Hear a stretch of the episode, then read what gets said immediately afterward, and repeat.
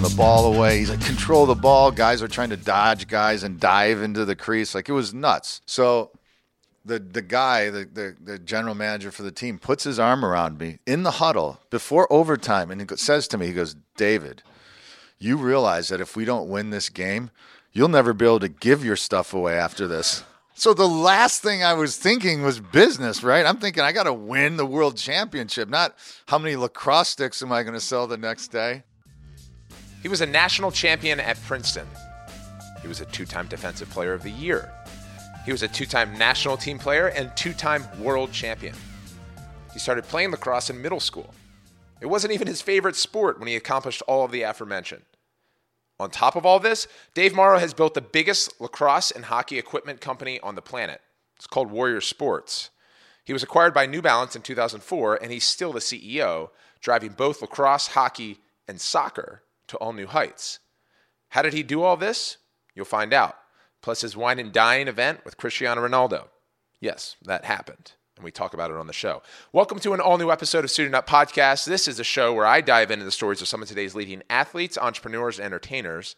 And I'm your host, Paul Rabil, pro lacrosse player, entrepreneur, and investor. Enjoy my conversation with one of the pioneers of lacrosse, Dave Morrow. We're here in Detroit, Michigan. We're outside of Detroit. We're in Ster- Sterling Heights, actually. Sterling Heights. Yeah. Not too far off from where you grew up. Yeah, I grew up about 20 minutes from here in Troy, Michigan. Yeah. And we are uh, at HQ. We're calling it Warp City. And I'm halfway out of breath because I just took probably three or 400 shots. But we're working on new products and innovations, some of which we'll talk about. But um, know, like any founder of a big company that's disrupted a category, there's there's always such interesting founder stories behind it and yours was super authentic.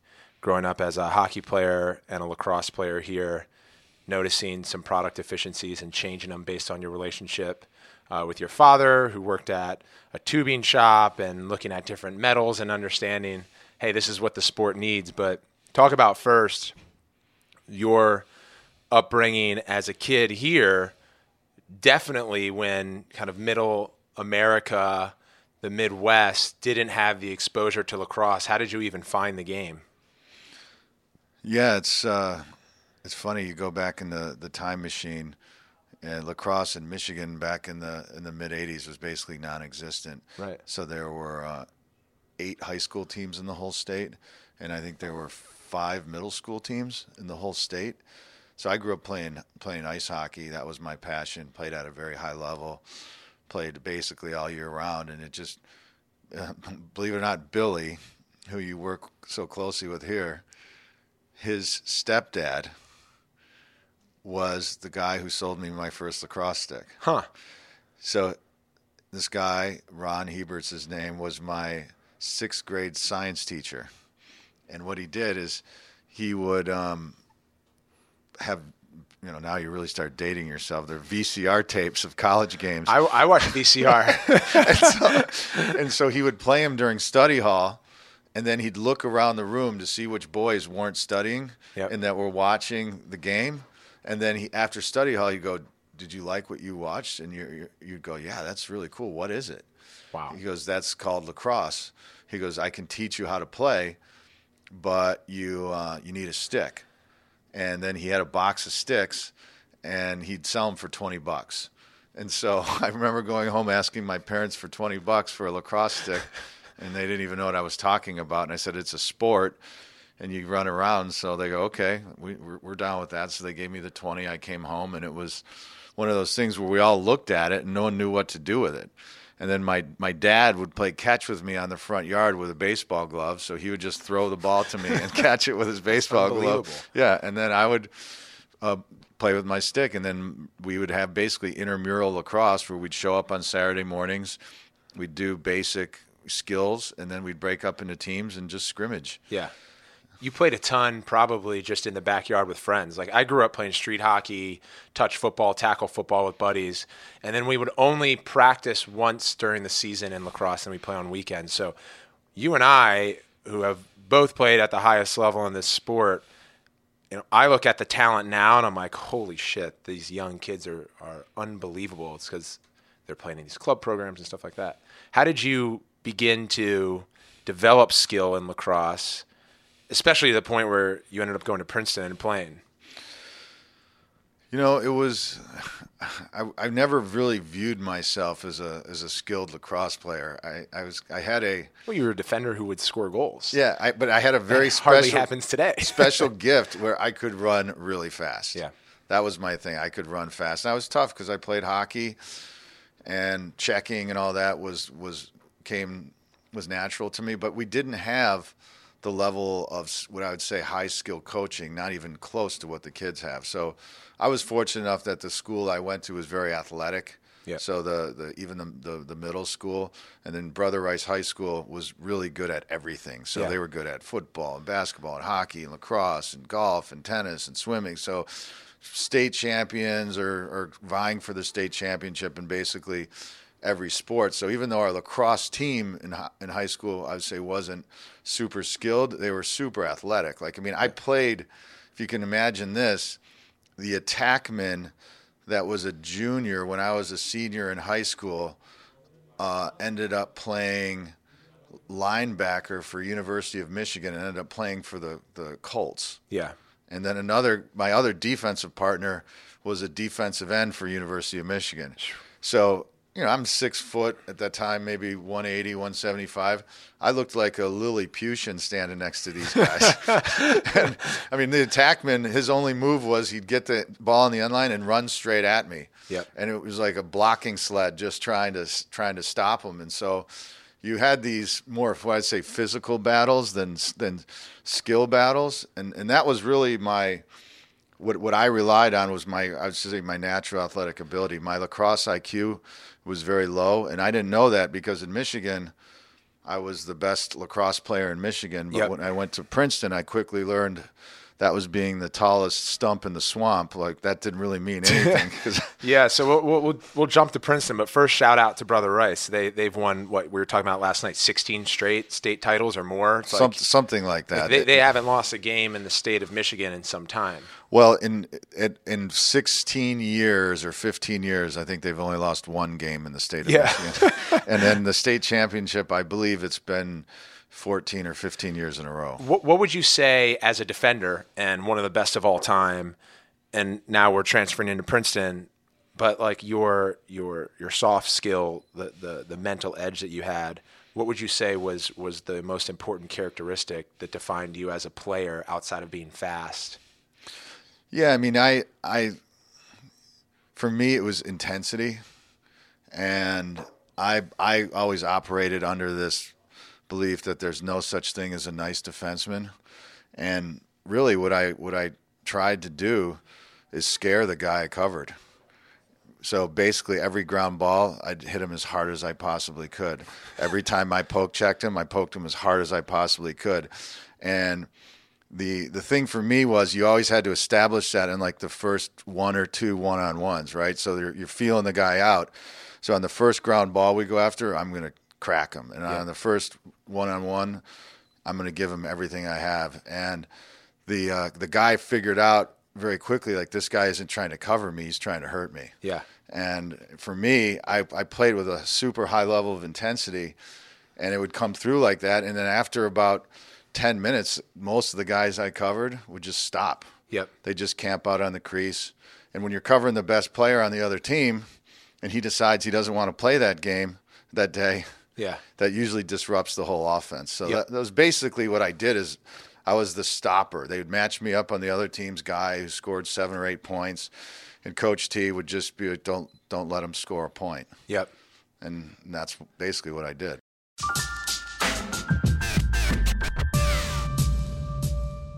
At Rabil Companies, we consider ourselves a growth business. And on this podcast, I've shared with you before that we're always looking to hire. Our next candidate, it's a part to full time graphic designer and illustrator. You know where we look to fill the role first? ZipRecruiter.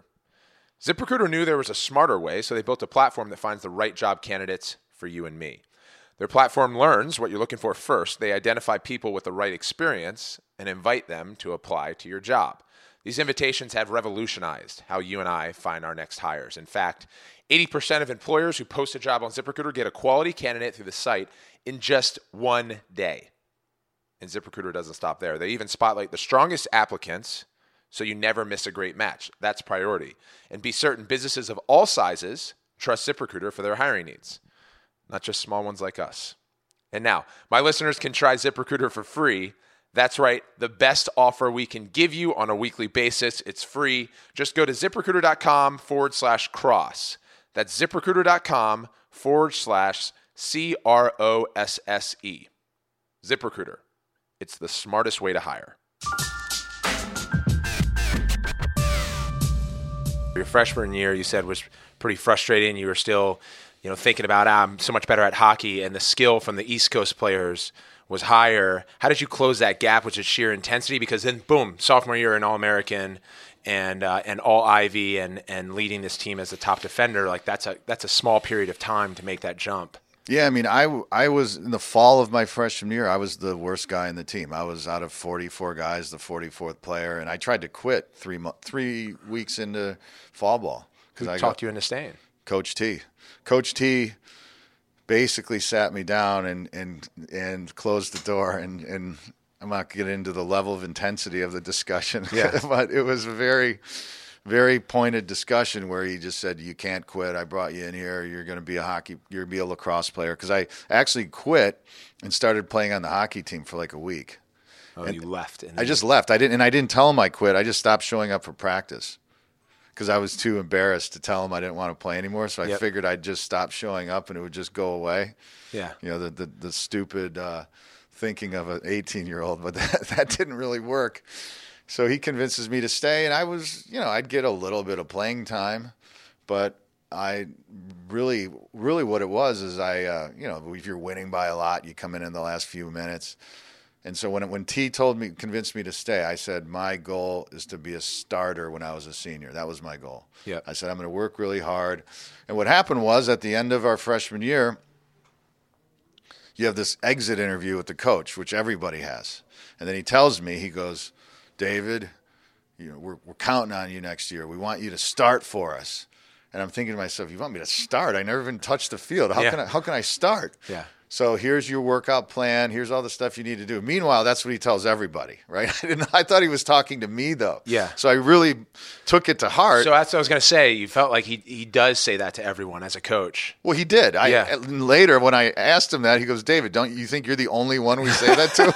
he goes, "Good motivator." Yeah. He goes, "We say that to every guy," and really, you know, you uh, now that I think about it, it was fear that motivated me fear of failure because our opener was always against Hopkins at Homewood. Yep. And I go in front of whatever thousands of people. I go, I'm going to go out and make an ass of myself in front of all these people, and that scared the hell out of me. So all summer long, I did all the extra work that I needed to do, and then I came back in the fall, and I, I was just more prepared and more athletic and faster and stronger. And at the end of fall ball, he goes, I'm really impressed.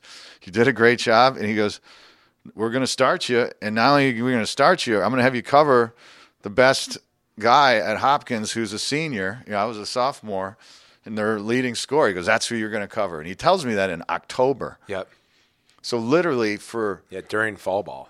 Yeah, so for four Jeez. months, I had bad dreams that I'm going to be getting run around and scored on, and everybody laughing at me, and and I had this guy's picture up on my wall. Who was it? Matt Panetta. Yeah. yeah. Yeah. And how did that game go? It went really well. Yeah. We ended up winning. Um, you know, I don't remember the exact details, but I, I was extremely successful in my mission of Yeah. You went out there on that first ground ball and laid the hammer. Yeah, and and the best part was is you know, I didn't wasn't on any of the scouting reports. So when I walked out on the yep. field, they're like, "Who the hell is this guy?" Well, my freshman year in 2005, our first game was against Princeton. That was always the deal, and we played at at Princeton at that 1952 54 stadium. Right. Right. Uh, and that was so awesome. It was on ESPNU. It was March 1. The game's changed. But back to that first check. So this is where the entrepreneurial spirit kicks in for you. Um, you know, we talked a little bit about it this morning. How you know wooden handles were used by the North Carolina team back at the time. It used to be just full wooden sticks in lacrosse. The wood that it's still used by the Iroquois uh, during the World Games just like cuts right through your skin, and that hurts. But then it transitioned to aluminum, and uh, you're you're whacking people with aluminum. And talk through, okay, something's in front of me here. I'm sniffing something out that's applicable to me as a player here. I'm an All American in college. Let me see what this is like and how you basically brought and introduced titanium to lacrosse. It's, it was simply based out of need, right? There was zero desire to start a business or be, be an entrepreneur. When I was a defenseman, I was a thug. I beat the shit out of people. Yeah. And so when that happens with those old aluminum handles, you'd bend them and Yep. and and guys these days don't even understand what that means. But Because they just have better technology. right, the soft aluminum handles would basically bend every time you check somebody. So your stick had this weird curve that went up and down, side to side. So you're constantly trying to rebend it to get it straight, but it was never straight. So you'd go through 20, 30 handles if you're really beating up on somebody. And uh, it was we In a season. in a season, and you needed something that you could whack somebody with that wasn't going to bend. Yep. And I, my dad owned a business, a small company that made hose and tube assemblies. And my, from a very young age, from 13 years old, my dad always made me work in his shop. So I was basically a skilled tradesman as a young guy. Like I worked in welding and machining and doing all kinds of other things. And so at the time, I was working in his. Uh, bending department and it's really funny because he this is the summer before my junior year and these two guys come in and they're from University of Pennsylvania and they just invented a synthetic snowshoe called Atlas snowshoe was the name of the product but it was basically an aluminum frame snowshoe that had a rubber decking in the middle and an aluminum claw that you'd you'd uh, strap onto your winter boots and you go trekking with snowshoes. And now those are everywhere but at that time they were the first ones to do it. But the problem they had was their aluminum frames were bending because Yep. they were hitting rocks and things like that so they, we need stronger tubing and then we went out that summer and we were you know I, I meet these young guys which at the time i wasn't thinking i could be them but my job was basically let's find some tubing that won't bend that we can still fabricate for them. And back then, you didn't have the internet. You had these green books called Thomas Registries, where you look through these giant encyclopedias for tubing suppliers. And one of the tubes we brought in to test was a company in Detroit that made titanium tubing, and that's kind of where the whole the whole thing started. And my dad came and watched me play in uh, April of '92 and we were playing North Carolina down at North Carolina, and he saw me just going on and off, on and off, and he's like, you know, remember we talked about trying to find a stronger, something stronger. He's like, I think, think we might have something, and so he, you know, dug up one of the pieces of titanium tubing that we tried to make a snowshoe out of. Yep. And made a sample, and then he sent it to practice. And I remember everybody looking at it because back then shafts were either painted white or black, or they were wood. And it was a silver shaft, but that time it was circular and just kind of pinched in a press, so it was ovalized, so you could get the orientation of the stick. Mm-hmm. And then I took it to practice and started whacking everybody, and then the attackmen were like, "Damn, that hurt!" you know? Yeah. so I'm going, and then the And it was lighter, right? Oh, it was it was half the weight and five times the strength. So the other my other deep partners like, let me try it, let me try it. And then by the end of practice, they all wanted one. So I called my dad and said, send more down here. And I go to Coach T. I said, can we use these things? He goes, yeah. There's there's nothing against that. And so that was the really the first game that I featured it in was when the, that game I scored two goals in in the semifinal game and we beat we beat Carolina, but it, it just I, it was a very bizarre feeling because it felt like you had ankle weights on and they were just taken off because your stick was half the weight. So you Yeah. can imagine for a D stick how much Ugh. quicker you could check, how they were much so heavy. yeah, shooting, ball handling, and uh, anyways, it was it sold itself. I mean, literally, the only reason somebody wouldn't have bought a titanium handle at the time was because they couldn't afford it, right? Because it was much more expensive. A, a normal aluminum handle was ten bucks. Yep. A short titanium handle was a hundred. Yeah. And the way we uh, marketed it was was because I was still in school, right? So we we win the championship. Everybody's using these titanium. This is in '92. yeah. We win the national championship. They're all using the handles. And I think it was one of the coaches in the Final Four kind of uh, put up a soft protest to our victory, saying that we had an unfair advantage because we were using these handles. Yeah. And then people started calling my dad's manufacturing shop saying, We want these. And my dad pulls me in the office and says, I think we should start a business. He put some, you know, money in to get it started. I think it was like 10 grand or 20 grand, something like that. Yep. We we named the company Warrior because that's where I went to high school. It was Yep. the Brother Rice Warriors where I started really developing my passion for lacrosse.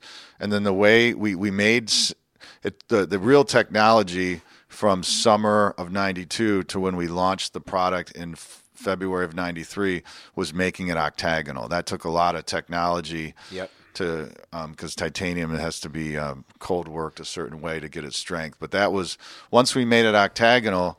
Then what we did is we took an attack shaft and a D shaft, and we sent one to every college coach in the country. And then we sent a bill, an invoice. Yeah. And he said, if you want these, pay for them. If you don't, send them back. Yeah, it's kind of an interesting strategy. Like we're typically used to hearing just product seeding and saying, "Hey, try this out and give me feedback." You were so confident in it. You said, "Try this out. You're really going to like it." Oh, and then I'm going to send you an invoice. But I guess they weren't bound to paying it, but everyone did except Ev- one. Everyone kept the sticks, and everybody paid except for like two teams. Who didn't pay? Everybody asked me that. I don't remember, but everyone paid, and and it it was funny because in the spring of '93, I'm still playing. Right, I'm still at Princeton, captain Yeah. of the team, and my buddies. One of my great buddies from high school graduated a year early, so he was the one manning the phones in the office, kind of running the the day the day to day stuff till I got out of school. Were you sharing office space with your dad? Yeah, exactly. It was a, Warrior was embedded into his in his uh, facility. and then he put together the LLC at the time and, and set up a, a PO box and you had a phone line so you could handle these. You had that green book so you knew the college addresses to send these things out to. Like, how did all this come? Is it because It was all word of mouth, and, and we took a one eight hundred ad in Lacrosse magazine. So we had a black and white ad, and the only way you could how could much did that cost at the time? maybe five hundred bucks or Yeah. something. I mean, the only It's way like what it costs now. the, the only way you could get uh, order was you had to call the 1-800 number and my buddy adam would answer the phone and take your information down and then we'd send you one at a time and, Yeah. you know in the in the first year the company did like $300000 in sales so you have no receivables you have no customers and you're just selling direct one at a time two at a time How at were you able to keep up with the inventory? Well, we had a local supplier, right? So we would just keep feeding them orders as we needed them. So we'd uh, run out or we get close to running out and say, "Hey, when you make tubing like that, you at that time it wasn't cut to length. We'd have to order it in these long random lengths, and then we'd cut it, polish it, and, and uh, prepare it, but drill the holes in it for the for the head, but." We'd get them in like 15 foot lengths, 20 foot lengths, Yep. and then you'd just figure out the most efficient way to cut it down and scrap out what was left over, and then you just make them as you need them. You know, on this show, we're always on our kick to grow. But nothing gets tackled without the minute tasks and projects that absolutely need to get done, but don't always have the time or person power to do them. Welcome to Startup Growing Pains. And we've got a solution for this work use Magic. Magic gives you a team of trained remote assistants that you and your staff can use anytime, 24 7 for almost any job that needs to get done. It's very affordable, no salaries to pay, no minimum commitments. Use Magic for tasks like data entry, sales, customer support, research, transcription, booking flights, and more. This is technology sourcing at its finest, people. Here's what you do you'll set up an account, then simply reach out to Magic with your request via text or email, and a real assistant will message you back right away. They can do just about anything most employees do, but Magic never gets sick, never quits, and doesn't require HR. Use Magic as often as you need, only pay for what you use by the minute. Now, here's the special offer. You can see what a difference Magic can make to your business by accessing this special offer to get you started. Full transparency, I've done it and I absolutely love it. You can get a free consultation by phone and priority service. Your projects will be the first in line to get done by going to my special URL. It's getmagic.com forward slash Rabil. Start delegating to Magic today. I trust the service and love it. Go to getmagic.com forward slash Rabil. That's getmagic.com forward slash Rabil. I've always thought some of the best innovators in, in sport or in any industry are often those that are coming from the outside with a more objective view. Now, you know, you were an all everything, all world player in lacrosse, so people would say, well, well, Dave Morrow's a lacrosse guy, but you know, you were hockey first, grew up in a non-traditional lacrosse state, and your dad, the same dad that was playing catch with a glove, saw the deficiencies in the equipment and just passed the specs to him, and he went and figured it out. But at the time, different than today is I guess lacrosse wasn't as commercialized. Like Princeton University wasn't bound to a equipment manufacturer. Like today, if a college kid tried to like start his own piece of equipment at a school like Princeton or or Johns Hopkins, he wouldn't be allowed to just roll it out on field just the way that sport has evolved. Is that right? Yeah, and, and back then there was no such thing as an equipment deal. Nobody had those. Yep. The brands, the only two brands at the time were Brine and STX. That was your only two choices. Yep. And, and an equipment deal with a school didn't exist. I mean, the shoes that we wore at Princeton were like these old Converse football shoes that the football team had used out you know, to the point where they'd be in the garbage, and our equipment manager would put new insoles in them, and that's what we used. I mean, it was it was not as the fancy locker rooms and the fancy Yeah. equipment and all the apparel and footwear the guys get now. It was nothing like that. So you did three hundred thousand dollars roughly in your first year. You had about ten thousand dollars of seed friends and family money from from your father and a buddy, and, and like, did you always just think we're going to be a lacrosse shaft company, or or when did your when did your mindset change? Well, what what happened was is I as I started looking closer, I said all my friends because I'm still playing on the U.S. team have you know I started talking to them about other areas of equipment heads, protective equipment. Everyone had ideas for how you could make things better, and I said I think I can just work collaborate with my buddies and continue to improve. And so we we got into making heads and we got into making equipment. And the the big thing for me is you know I didn't have the wherewithal to really finance it to, to the next level. So my college roommate was the one who really gave me the, the wherewithal. He, um, his family started one of the largest healthcare companies in the world. And so he made a substantial investment in the company early on.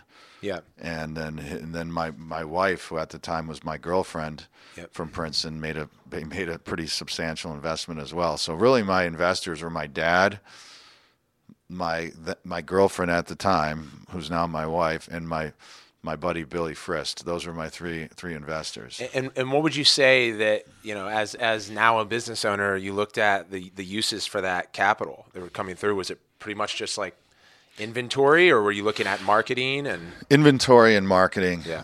and and that was marketing was a big deal because at that time. I was the the sport I'd say was marketed in a very preppy traditional way, and one of the things that was very iconoclastic is we we we that was right at the time if you go back into the early 90s when action sports were starting to emerge Yep. right the X games were just created and so I started to look at all like the the grunge era? the branding and looked at all the fonts that they used and the color palettes and the way that they would treat photography. And I said, I think we can poach this look from action sports and apply it to lacrosse.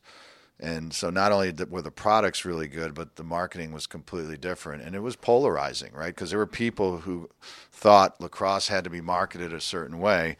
And when we applied this action sport edge to it, people freaked out. Yep. But kids loved it Yeah. and that was that was a thing we always had a lot of fun with was our marketing Yep. Would you say that the challenges of the way that you traditionally marketed yourself represented some of the biggest, you know, internal struggles within the company, or through the startup phase of getting to 1998 when the company really took off off the back of the World Games and you introducing other products?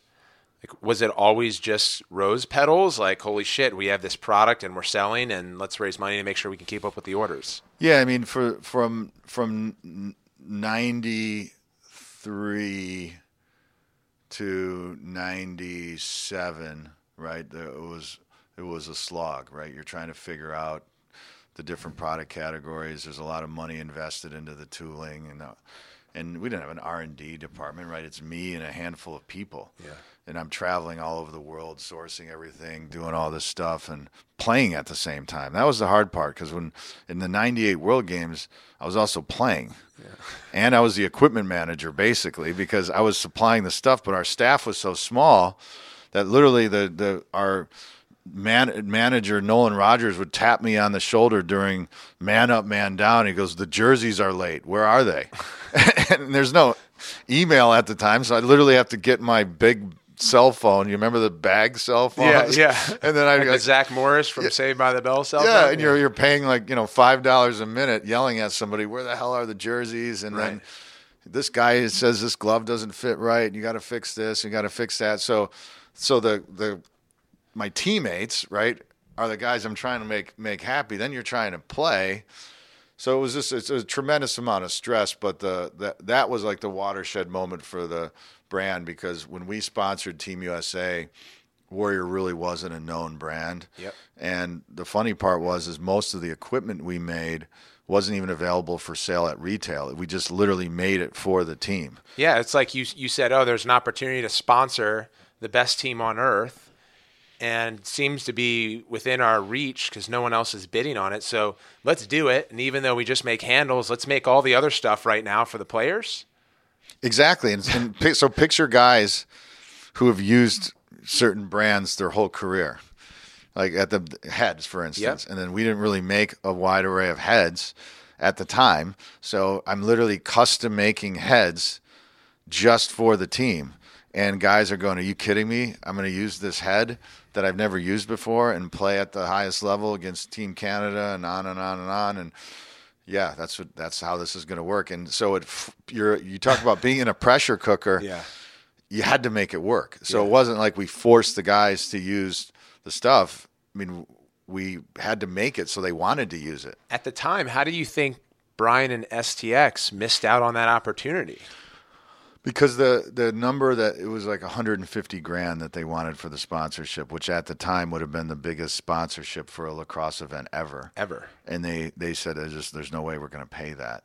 And i i couldn't really afford it when i was trying to figure out how we could uh make make the, the deal. And i just said yes to it.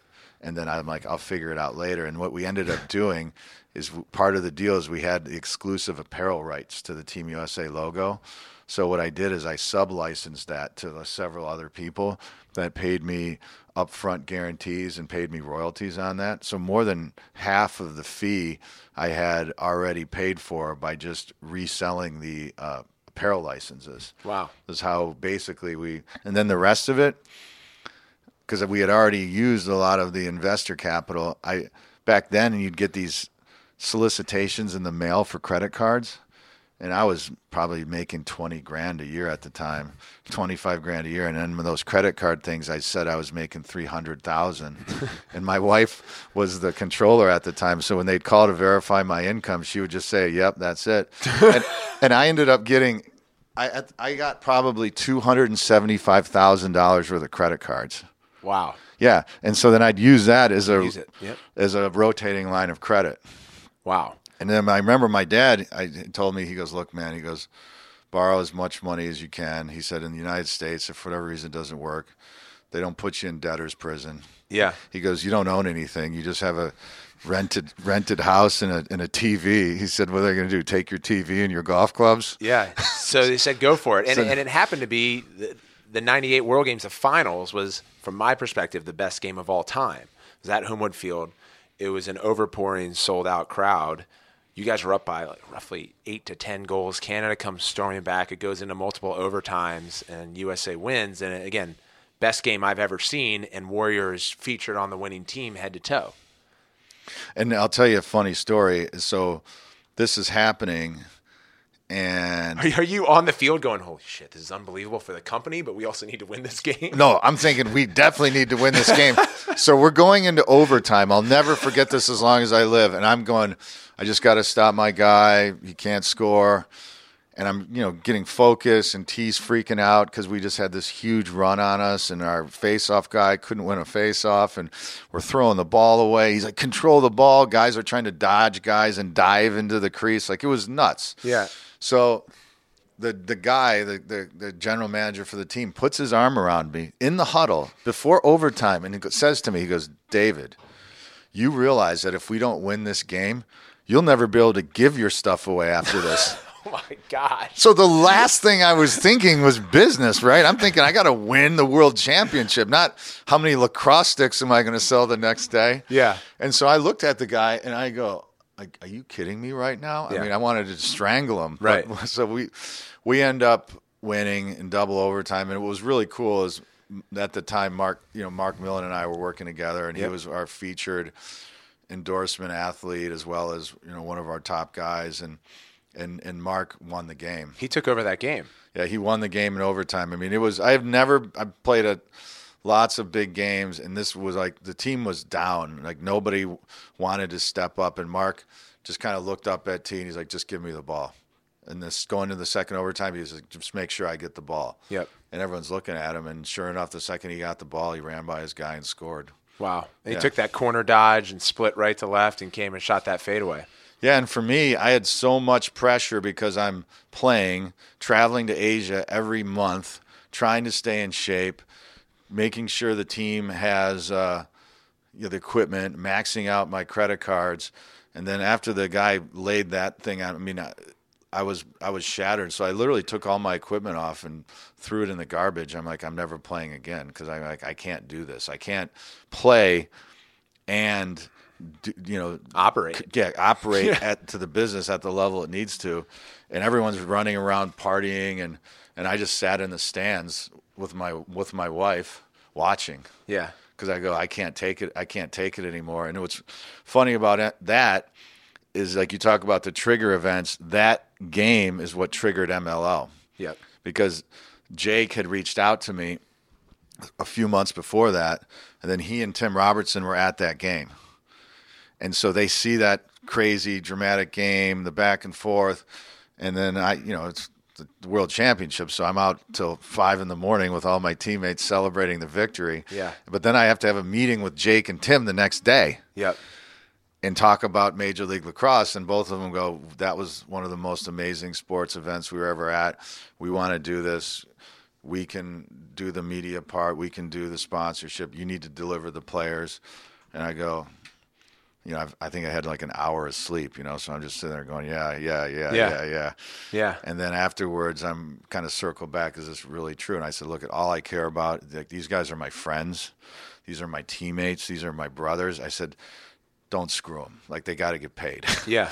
so if you promise me they're going to get paid, you don't have to promise me it's going to last forever, but we'll give it the give it the the best try.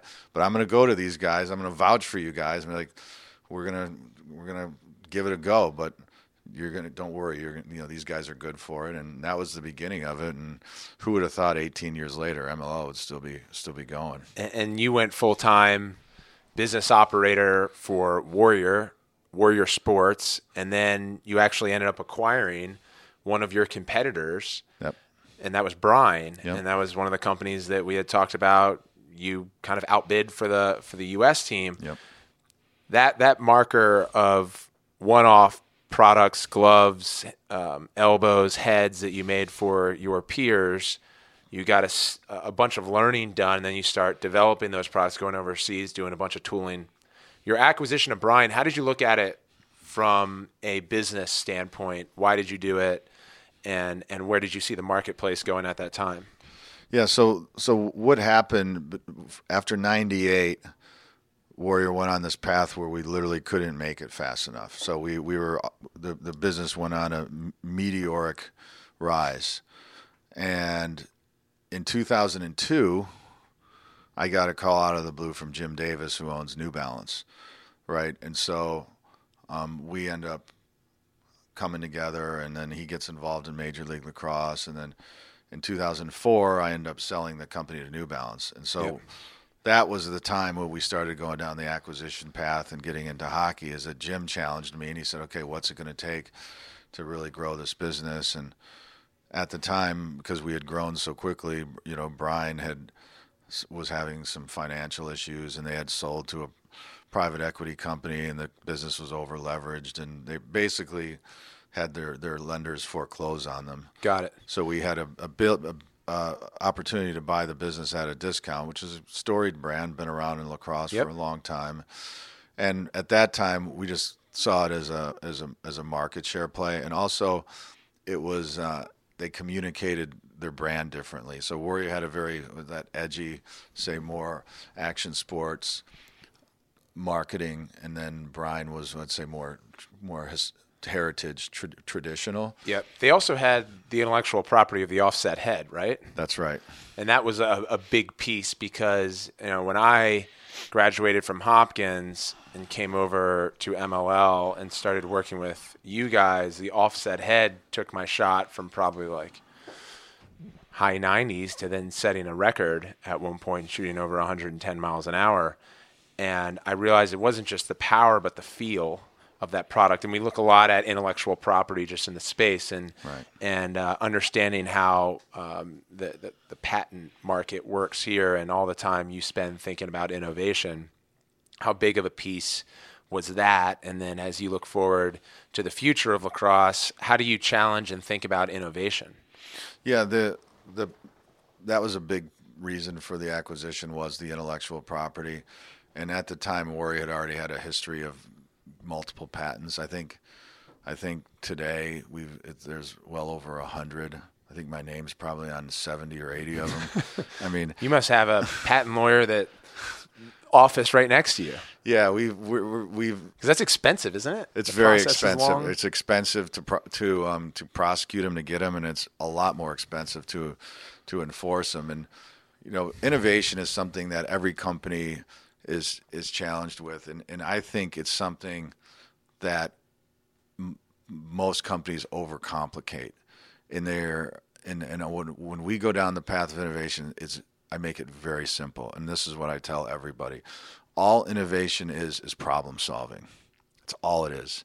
And what happens is they say, well, why don't we see more innovation from more companies? It's simply because they choose to solve small problems.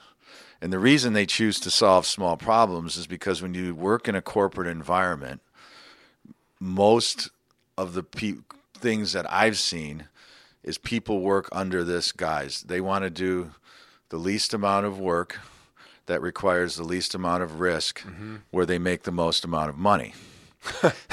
yeah That pretty much sums up corporate America. yeah And so, how are you going to get people who think like that? And by the way, they pretend to be different, right? Because they have to, or else they'll get fired. Yep. So they pretend to be really interested in innovation and really interested in doing things differently, but they don't. Yeah. And so you take a group of people that are thinking like that, and they're saying, "Why in the hell would I ch- take on a big problem?" yep And I guess that's my strength and my weakness. I'm crazy enough that I like taking on the big problems. yeah well you, you you bought into global soccer Yeah. I And mean, I didn't that was insane and I didn't know shit about soccer. Yeah. And it was it's great because when when when So let me just buy the kit rights to Liverpool, and we'll, that that's, it kind of reminds me on, on, a, on a much larger scale of like you know your time at Warrior. You had a handle and it was 150,000 bucks to sponsor this team. Ah, let me just go ahead and do it. Well, I remember when Jim presented it to me, he goes, "I want you to do this," and I said, "Seriously?" I said, "This is massive. You know, you realize this is global. We're going head to head with the, the big heavies of our industry, and this this is like the sport of kings in in uh, in our business. Like, there's major dough spent on soccer, and I didn't know anything about the sport. And, and Jim goes, "Don't worry, Dave. You'll figure it out." I said, "Really?" And and what was I was at a point in my career where that didn't scare me anymore because it, it was kind of like Coach T saying, you know, go cover Matt Panetta. At that time, I was scared, but I had so many moments like that where what I tell people is when you kind of have your personal breakthrough, at least for me, the fear transitions into excitement. And so, so then what happened to me is when Jim presented me with this thing of global soccer, I got excited because I'm going, wow, we Yeah. get to stand at the big boy table and really go global. And it was awesome, man. You're traveling all over the world, meeting all these interesting people. Like I, I, I sat in Cristiano Ronaldo's living room, Yeah. drank red wine with him, talking about what he was going to do in soccer. I mean, I had lunch with Sir Alex Ferguson. Like, Yep. I mean, it was awesome. I'm and, and in the process, your entree was through Liverpool, right? yeah, and in the process, I've become a huge soccer fan. Right. I, I love it. I watch it all the time. I go to matches in Europe. I, it's one of my. Fa- I mean, I, I hate. I have to say it live. It's my favorite sport to watch. I mean, Yeah. I, I love it. Well, the culture around it's unbelievable, especially live. Yeah, it's unbelievable. You can't. All my American friends are like, "Oh, soccer, it's unbelievable. It's like watching paint dry." I said, "It's." You think that until you go there. Once you go there and you see all the build up and you see the passion the fans have, I mean, there's nothing like it. There's nothing like it. It's a, it's, it's something that I do every year now. I go to go to at least one or two matches. Here's to sleeping well on a great mattress and our show sponsor, Mattress Firm. Everyone should know by now, if you listen to this podcast, how important recovery is through sleep. Everyone should also know how important stretching is before an event. And so does Mattress Firm, except they're stretching your dollar. Your budget stretches further when you're shopping at America's neighborhood mattress store, where it's an easy win and you play make it take it with every night's rest.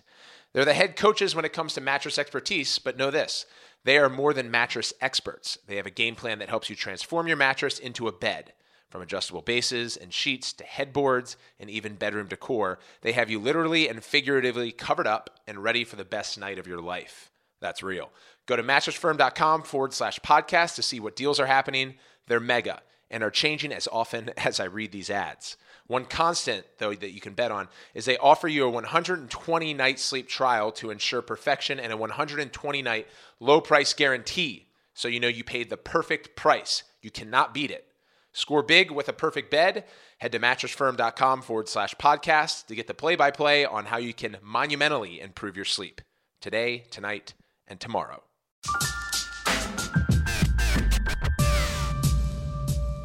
Wh- When you were in a room drinking wine with Cristiano Ronaldo, I assume you were pitching him on, on coming over to New Balance Warrior. Yeah. How do you try to pitch Cristiano Ronaldo? Well, it's a, it's it was a surreal. he's the biggest athlete on the planet. Well, it was, it was a surreal experience, and what was really funny is is that when his agents approached us, and they said they have we have something we want to present to you, and I said, okay, this is bizarre. I'm, and I was going to be in um, Madrid anyways, because at the time Diego Costa was playing for Atletico Madrid, and we were talking to him. So we had a meeting already set up with him, and had had breakfast with him after training. And that after that evening, we went to go watch Real Madrid play. So we we stayed. We were in Cristiano's box with his mother and his son and his agent, and watching him play, and it was awesome. And he was supposed to meet us for dinner afterwards, but he didn't show because he had a prior commitment. Yep. But they didn't tell us that. So they said, okay, sorry, Dave. He's going to come to lunch the next day. And we go to lunch, and they said, oh, he couldn't make it. His back, you know, he's, he's just not feeling good Yeah. right now. But um, there's a hotel really close to his house, so we'll just meet you at the hotel at five. And I'm going, All right. yanking my chain, yeah. yeah, and then I'm thinking to myself, this is getting kind of weird. So then we get to the hotel at five. He's not there. I'm like three strikes in a row. Somebody's not giving us the straight scoop here. And I, I literally go to my guy Ben. I said, let's just get the hell out of here. Something weird's going on. And then his agent goes like, so I'm so sorry. I'm so sorry. He just Chris just thought it would be better if we meet at his house. And I go, what? He goes, yeah, his house is five minutes away. So we get in the, car and drive to his house, and you, you, you we, we walk in and it's he's got this like dining room area, which is which is wild because you know he's a, obviously a very successful young man, so he's got all of his trophies in the dining ah. room, like man of the match, Ballon d'Ors, like Yeah. all. I mean, I'm just like this is wild, and then he comes walking in the room sits at the head of the table. There's all this cheese and meat and wine, on the table, and I'm uh, like, because I knew they were expecting us because there was all this catering there, and and then his the, the agent turns to me and he said, "Dave, can you tell Chris why you wanted to meet him?" And the look you have at me right now, I'm looking at him going, "Are you kidding me right now?" Yeah.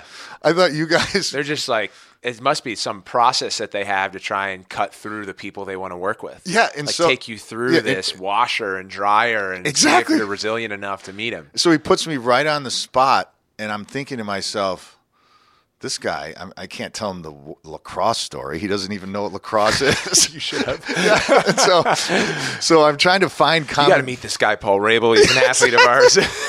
I'm trying to find a common ground with him, and it was really funny. Is I spent a lot of time in Miami. So six months prior to that, the guy Ben, who I was with, we were at a nightclub in Miami. Yeah. And guess who was sitting right next to us? Cristiano Ronaldo yeah. and his posse of buddies. yep. So like when I like right next to him, I could have tapped him on the shoulder. So I know lots of guys love Miami, right? Right. And so so I'm I'm like, well, before we talk about business, you know, I want to get to know you a little bit because I'm kind of freaking out that they put me on the spot. I said, you know, what's your favorite city? If you if you could live anywhere, he goes, oh, I love Miami. He goes, I, I love going there. It's really fun. And Yeah. I said, really? I said, can you believe that six months ago, Ben and I were right at Baoli Vita, sitting right next to you? Yeah. And then he kind of bugged out because he's like, like, why you guys here? I mean, wait, you guys were at the club sitting next to Yeah. me.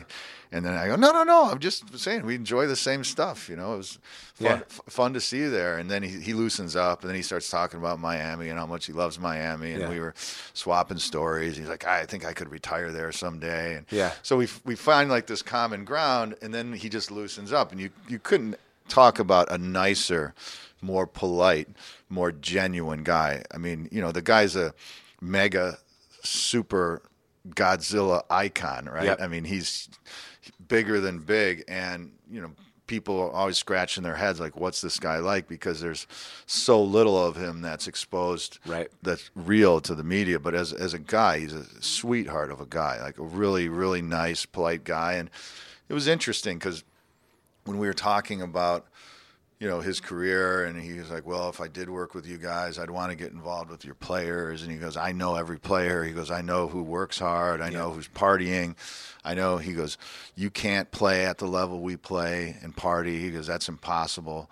And then he kind of walked me through the the daily ritual like when he gets up and then what he eats and then how he stretches and Yep. then he gets a massage and then he he does this workout and then he eats again and then drinks how much water he drinks and it was just this super regimented routine they, they play 85 games a year Jeez. running almost eight miles in every game Yeah. and, and if, you, if you're a follow the dude he hardly ever gets hurt Yeah.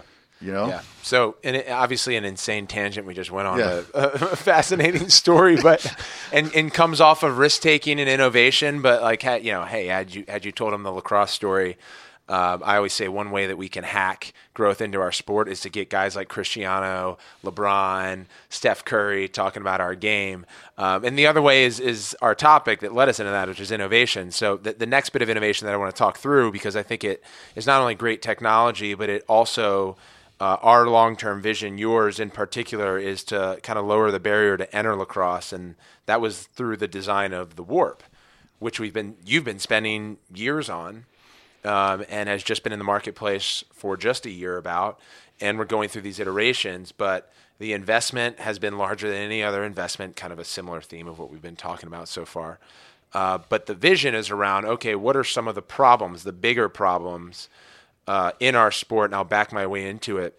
One of the things that doesn't get discussed, and it's not just a lacrosse problem, it's agnostic to any sport, is the churn number. So lacrosse happens to have a higher churn, as does like a hockey or a golf or a tennis because it's more technical. It's a stickball sport.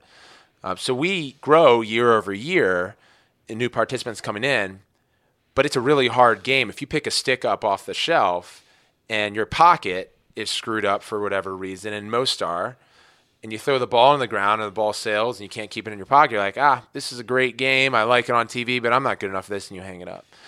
So your thought was, okay, this mesh that it's kind of potluck on whether it's going to work off the shelf is a big problem. There's significant revenue being generated by mesh companies, so it's one of those comfort level areas of where people don't want to disrupt. I know it's going to be another pain point to try to disrupt this, but it's going to be better for the sport overall. Yeah, and and the, the, what I step back, and this is where it really came into focus to me, and it goes back to my soccer days, is when I was I when we launched Warrior in 85 countries, I traveled everywhere. So I was in Africa, I was in South America, I was in Central America, I was all over Europe, all over Asia, and the thing that I admired, right? There's 240 million people playing soccer. There's what 600,000 playing lacrosse. Mm-hmm. So you couldn't think of two on the more opposite spe- scales of the spectrum, but it's so simple.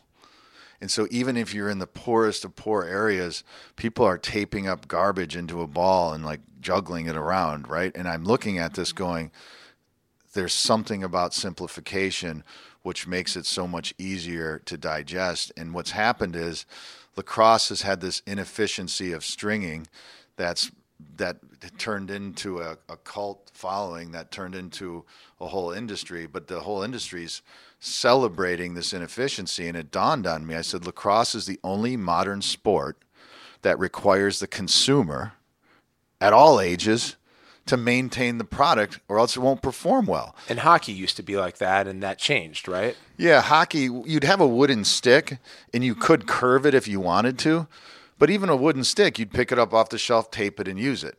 And then it would just break and you'd go buy you'd go out buy another one, but you could get the same curve over and over again and what I saw with lacrosse is there was this oh, I can't I don't want my game stick to break. If my game stick breaks, then I got to I got to start all over and theoretically you've got a stick that's changing all the time while you're playing depending on the weather conditions changing depending on how often you play with it and more importantly i go look at a new consumer. You're a mom or dad your son or daughter wants to play lacrosse for the first time. You go to a retail store you buy a brand new stick. You take a brand new stick that you paid full retail and you take it to practice and the coach looks at it and says oh that's not any good. The pocket isn't any good. That won't play. And then you're going, wait a second, I just paid full retail. Like if I bought a brand new baseball bat, you're telling me it's not going to work? Yeah. If I bought a brand new hockey stick, it's not going to work. And then you have tens of thousands of opinions on how it should be done. And ages 8, 9, 10, 11 years old. And what's what's what's happening in and I see it my son plays elite level lacrosse and I watch their friends is there's a huge disconnect in the marketplace of what the kids think elite level sticks are like. So you take a guy like yourself or a guy like Mark Matthews, they they see Mark do all these crazy fakes and he has like zero whip in his stick, yep. zero hold in his stick, but they don't know how to do that. Right. So they overcompensate for it by manipulating the stick. So That's the, right. the trend that I see, most kids are too embarrassed. They don't want to drop the ball. So they string their stick in this with extra hold, they call it. Yeah. So basically, they can run through everybody, right? Catch the ball, the ball won't come out of the stick, but they go to pass or shoot. Right into the ground. It's a disaster. And since most of the clubs they play for are getting fees from the kids, they don't say anything. Yep. I watch this and I watch a kid run through three people. He shoots 15 feet wide of the goal. And I go, oh, they're definitely going to bench this kid or say something. Yeah. No, they just put him in the rotation. No one says anything. He does it again, yeah. does it again. He got through three or four people, so that's good enough. But yeah, goes no goes for end. a quick pass, passes it right at somebody's ankle, and I'm sitting there going, "This is this is ridiculous." And you know, we need to stage an intervention, and we need to make the sport more uh, accessible and easier to play. And so we went after the whole concept of stringing. That's what I call a big problem.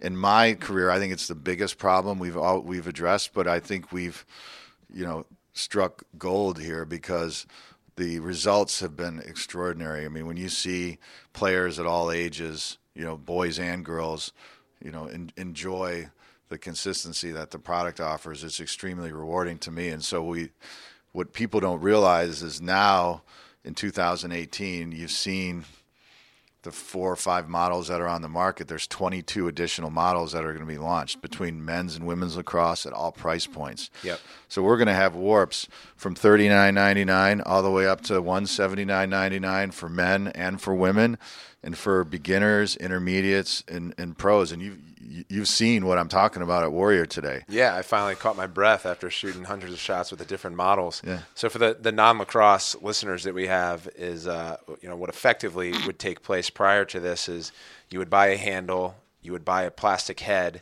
The plastic head w- wouldn't have any pocket to it, so you would then either pay for a stringer to string it, or you would get mesh and you would string it yourself.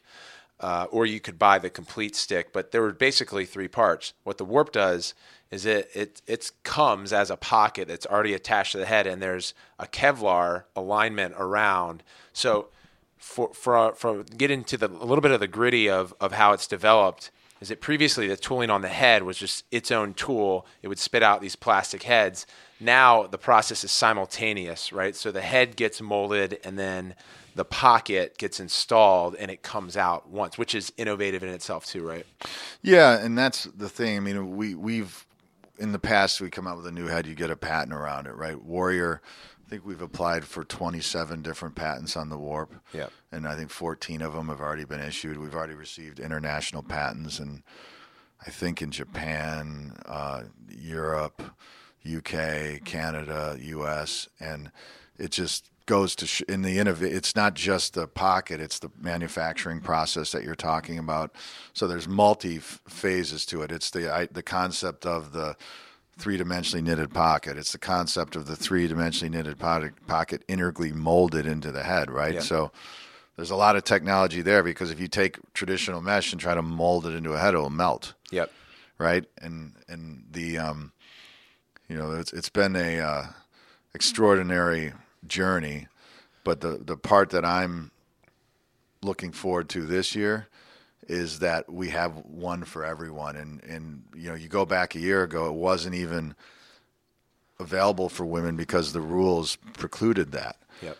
but I think they there was a, a movement when they saw this and saw what this could do for the game that that people were able to accommodate that so the warp could be used for women's play because I look at this as a as just as historical as when the plastic head came into lacrosse into the early 70s and if I take it into a broader context of sport fans this is like going from a wooden to an aluminum baseball bat. This is like going from a regular wooden tennis racket to an oversized composite tennis racket. For skiers, this is like the long, skinny ski to the short twin tip uh, shape ski. This is like going from wooden drivers to metal drivers. It just makes the sport easier to play because, my opinion, there's a, there's a lot of craft and a lot of art to hand stringing, and hand stringing is never going to go away. There's always people that are going to be doing that. Yep. So, but if you want to scale the sport, that's what I want to do. I want the sport to go from 500,000 to 50 million Yep. or 20 million or 10 million.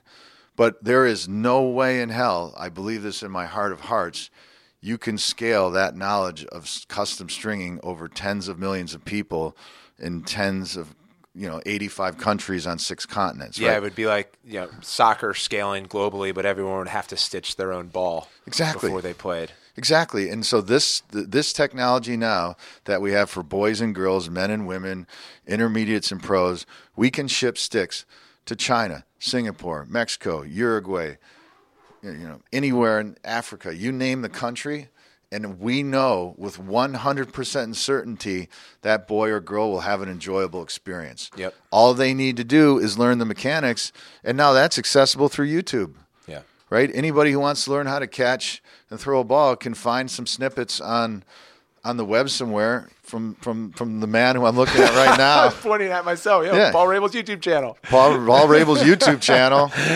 You know, come on now, like it's it's it's it's that easy. Yeah. But we now have a consistent tool that they can use because think about it. Paul Rabil's YouTube channel is giving you all the knowledge more that you could possibly want. But if your stick doesn't work, all of your instruction doesn't mean anything. That's right.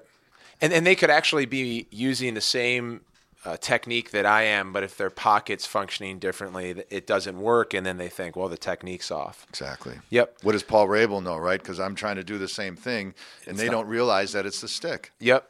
Yep. So let's take this sport to 50 million participants. And before then, I guess, which hopefully comes sooner than later, we'll finish this with a prediction. Given your experience in Final Fours, who do you think is going to be in the 2018 Final Four? And then who's going to win? It'd be fun. It's going to be fun to revisit this. Oh boy. You know, it, it five, six years ago, I think it would be so much easier. Yeah. Because there was just kind of these usual suspects who always, uh, you know, made their way no matter w- what kind of up and downs they had in the they had in the season. But you know, I'm going to have to kind of go outside of, you know, and, and pick my, my favorites just because they're friends of mine. You know, I'm I'm, always going to root for Coach T. Coach T I wouldn't be here without Yep. without Coach So T. DU? Uh, Yeah, I'd love to see. I'd love to see DU, and uh, you know, deep down, I'd love to see Princeton there, but I don't think that's going to happen. They're Yeah. still in a re- restructuring mode. I think you could see you could see Duke up Yep. there. Yep. You know, I think that's that's not out of the question. I I you know, Maryland I think is is always a uh, you know, I, I was frankly mm-hmm. extremely impressed with what they did last year. I mean, that, that was the most disciplined Maryland team that I'd ever seen, and you know, they were really fun to watch. So, I have a feeling that they could they could easily be there again. So there we go. We have Maryland, Duke, Princeton, DU in the Final Four. Well, Princeton's Princeton's a passion play there. I, Hey I- man, Hopkins is my is my predicted champion every single year. exactly. I get it. You got to pull. You got to pull for the alma mater. Appreciate that, man. It was great. Thanks. If you enjoyed Demo and my conversation, let us know. We're both super active on social media Twitter and Instagram. I'm at Paul Rabil. His slash theirs is at Warrior Lax. Be the first to listen to next week's episode as well as catch up on previous episodes, including my one on one conversation with Demo's former USA teammate, now Johns Hopkins head coach, my former coach, Dave Pietramala. The Jays have strung a couple of wins together in the last seven days. As a side note, I'm a proud alumnus. Dave's episode and many more are available on Apple Podcasts, Google Play, TuneIn, Spotify, Stitcher, or wherever you listen to your pods. Also, when you find us, hit subscribe. Lots of gratitude for doing so. Shortcut to our show notes, visit suitinguppodcast.com. It's dense. And of course, a special shout out to our show's sponsors today Mattress Firm, ZipRecruiter, and Magic. It's a lot of recovery and a lot of business. They make this podcast go, and I'm so grateful for their support. Sticking point for Dave Morrow. What's your North Star? His was building his company. He did while he was playing for Team USA. Then decided he needed to put every ounce of sweat and energy he had into it. So he made the sacrifice going from player to businessman. Have a great week.